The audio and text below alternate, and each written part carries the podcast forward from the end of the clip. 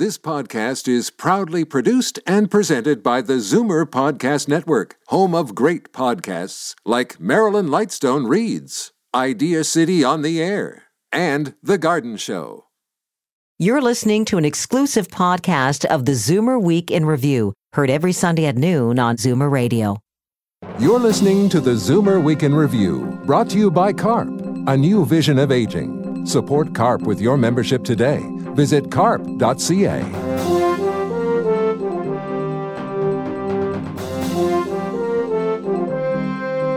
Good afternoon and welcome to the Zoomer Week in Review, all things Zoomer. Worldwide, I'm Libby Znaimer.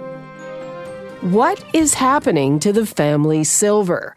Prized possessions used to be a precious legacy. Now many younger people are just saying no to what they consider unwanted stuff. We'll talk about the avalanche of heirlooms. Plus, a new major study finds the conventional wisdom about dietary fat is wrong. Fat is fine, and low-fat diets may actually raise your risk of early death. I'll talk to researcher Dr. Andrew Mente from McMaster University. But first, here are your Zoomer headlines from around the world.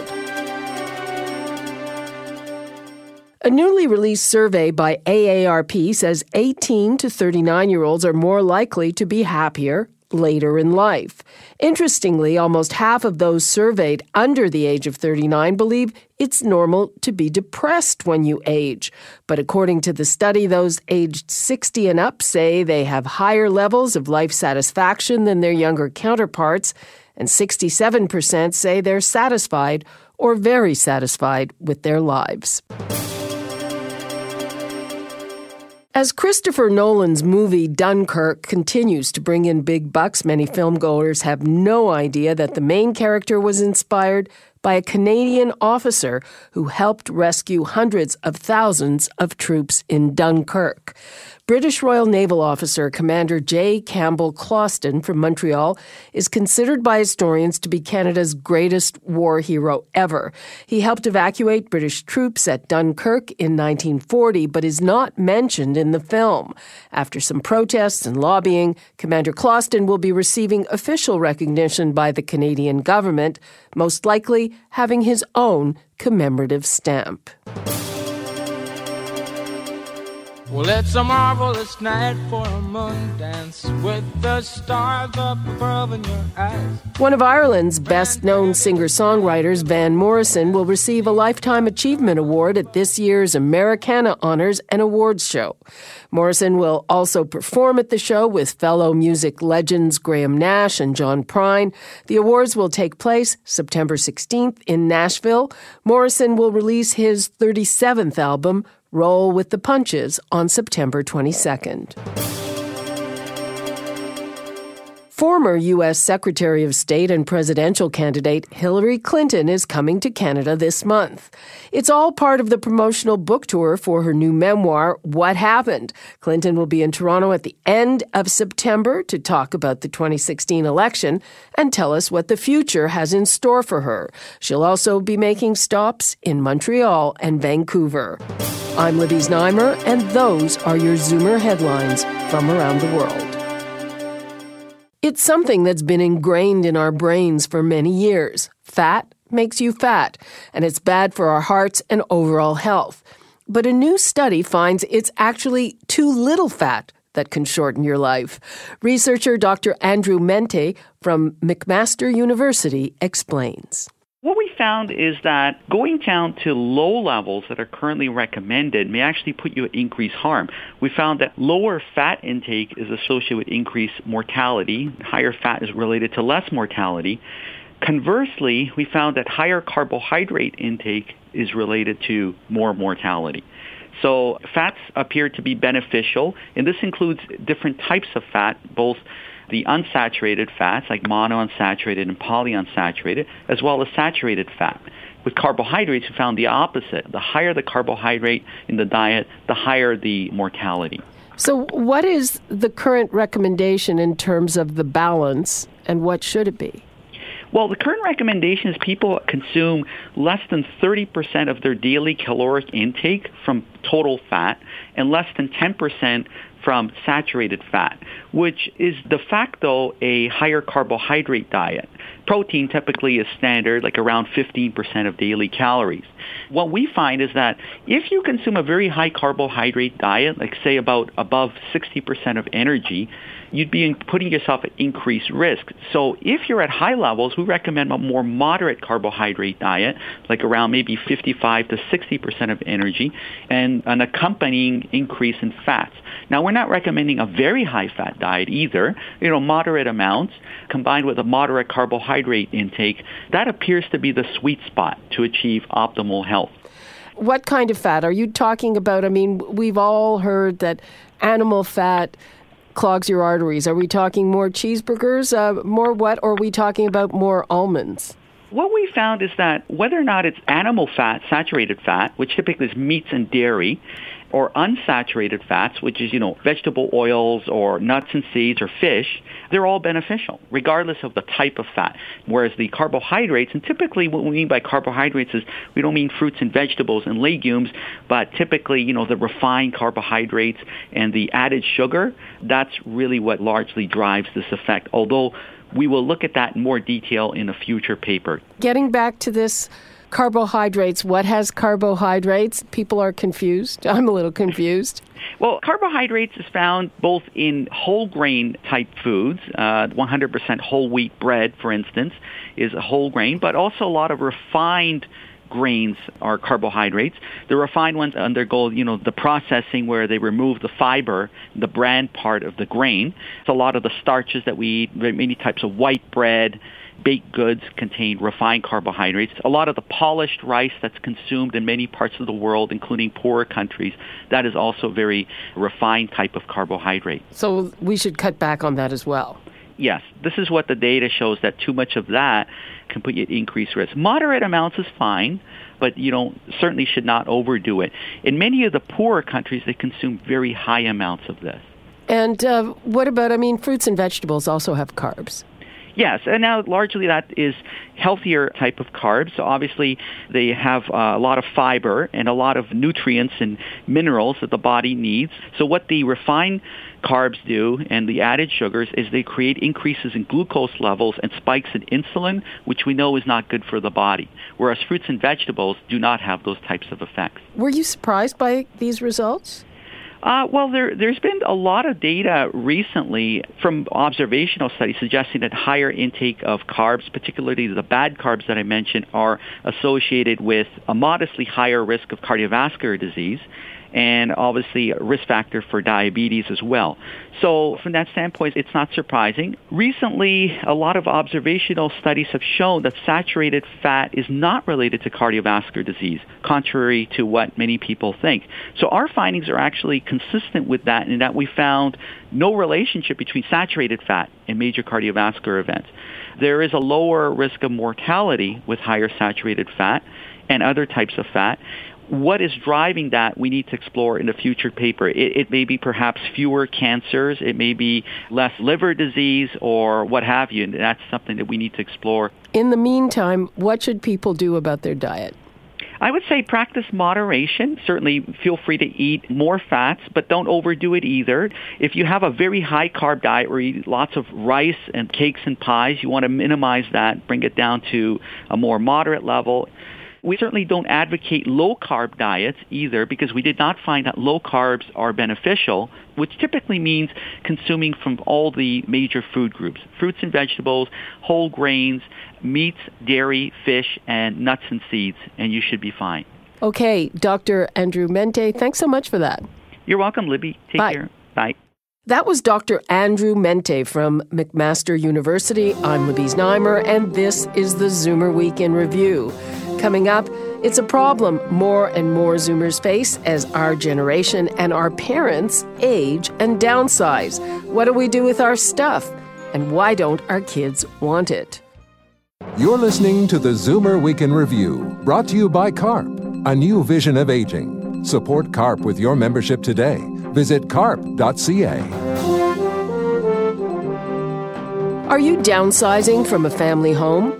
Or maybe you're helping an elder loved one through the process. It used to be a given that prized possessions would pass from one generation to the next. But now the chain of mementos is breaking down. Karen Shinn is co-owner of a company called Downsizing Divas. We talked about the practical and emotional fallout from the heirlooms avalanche. When we started our business in 2001, it was pretty easy to find places and people who would take surplus items. Shabby chic was all the rage, so we'd be having spots to let go of brown furniture. And people were still, feeling enough guilt, I guess, about holding on to some of the heirlooms that parents wanted to pass along.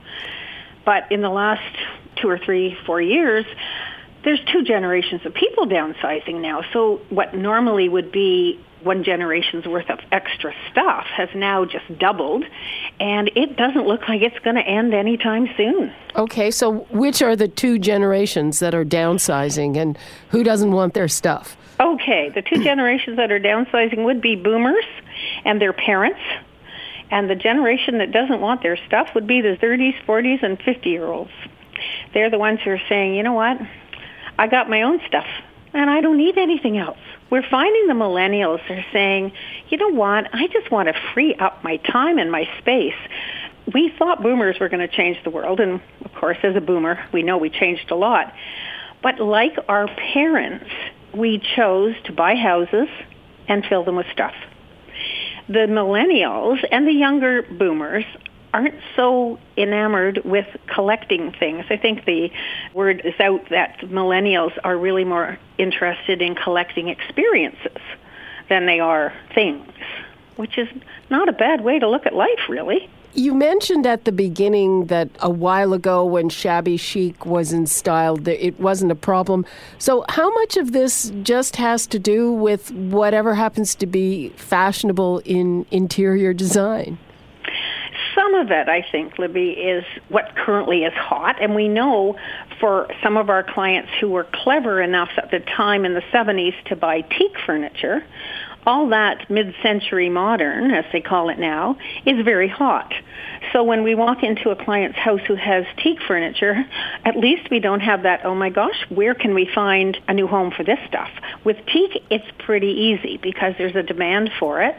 The millennials, the younger Zoomers are interested in it, and it fits their lifestyle. It's very clean-looking furniture, and it just fits with the size of spaces that they're currently living in, because many of them are living in small condos.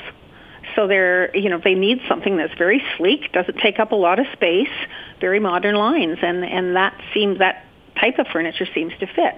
The oak dining room suites that seat 12 or 14 people with extending leaves, and all the china, place settings for 12, 14, they just don't fit that lifestyle. They don't want the china either. No. And when you think of what items have value, historically we think of the good dishes, the good crystal, silver serving pieces. Silver now, for the most part, can be being sold as melt value. So whatever the current price for silver is, that's what you can get for a sterling silver tea service, whatever. That's the bottom line, of course, and unless it's a particularly fabulous-looking tea set. When my parents passed, our tastes were very different, and there was a lot of stuff that my brothers and I did not want, but dishes, they had so many associations with food and family that we each took some dishes, and I use, my mother's traditional dishes with the rest of my not-so-traditional stuff. I really think, as a boomer, I honestly believe that the boomers are the last generation of people to have actually any kind of guilt about holding on to things that belong to their parents or grandparents. Because I don't have kids, but I look at my nieces and nephews, and when we were clearing my mom and dad's place, they were definite about what they wanted. And it wasn't a lot. But they had no guilt about saying no to the other things. And for me, I was the only girl. I have 3 brothers. I found I held on to things that meant something to me. Now, my mom passed away almost 3 years ago, or over 3 years ago now, and I'm letting go of some of the things. But, there's so much of an emotional tie to this stuff. Old family recipes in her handwriting Oh, I still have those. Never use them. Yeah. She wasn't a great cook. I know I was holding on to my report cards. I have no children. My nieces and nephews could care less about my report cards. What about pictures? Pictures are an interesting category of things. We tell our clients, if your children were not with you on that 25th anniversary trip to Europe or wherever you chose to go, you don't need to keep the book for them. They're not going to look at it. So what we suggest is that they take all of the albums, and for many people that's the wall of albums. Take all the pictures out, mark on the back where it was that you went. First of all, get rid of the ones that are just scenery. If there's a picture of you in front of the Eiffel Tower, that's pretty good. So you put your full name, not just me, the year, and where it was. And hold on to those ones. So edit your photos. It just seems heartbreaking to throw out photos of people. It does, and that's why I personally shred them.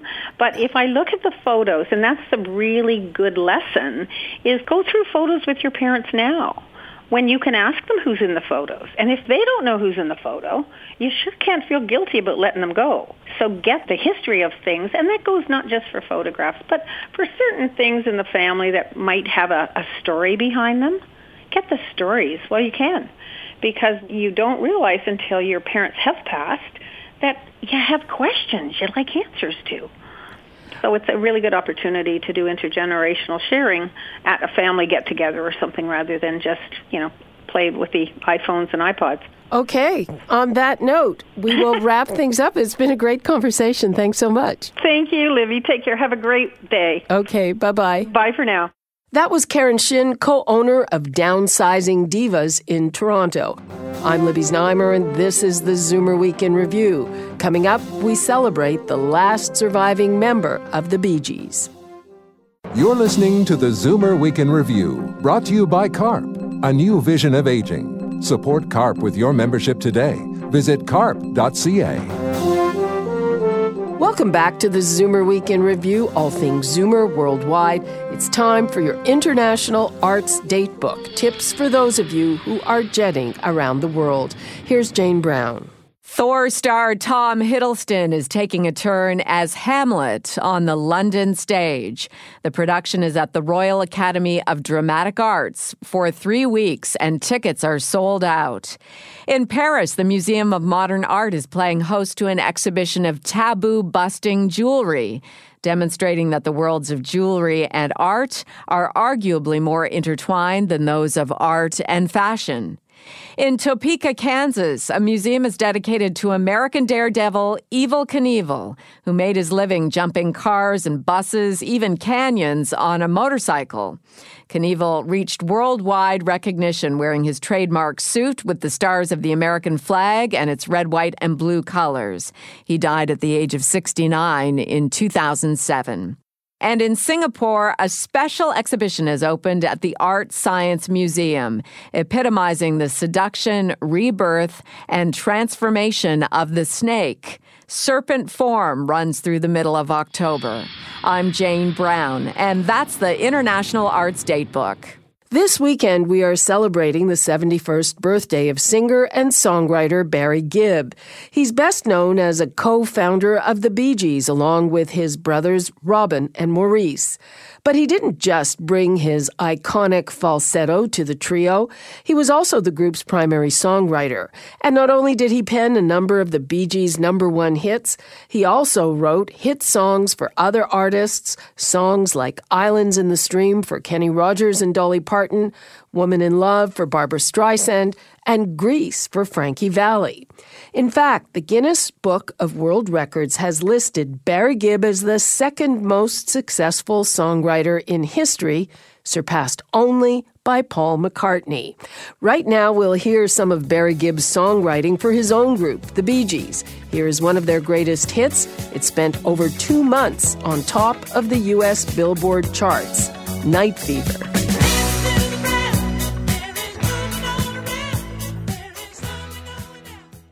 That was the Bee Gees with Night Fever. Barry Gibb celebrated his 71st birthday this week. And that brings us to the end of this week's edition of the Zoomer Week in Review. I'm Libby Znaimer. Thanks for joining me today. Be sure to come back next week to stay up to date with all things Zoomer worldwide. You've been listening to the Zoomer Week in Review, produced by MZ Media Limited.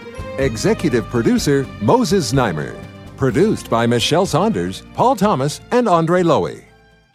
This has been an exclusive podcast of the Zoomer Week in Review, heard every Sunday at noon on Zoomer Radio. This podcast is proudly produced and presented by the Zoomer Podcast Network, home of great podcasts like Marilyn Lightstone Reads, Idea City on the Air, and The Garden Show.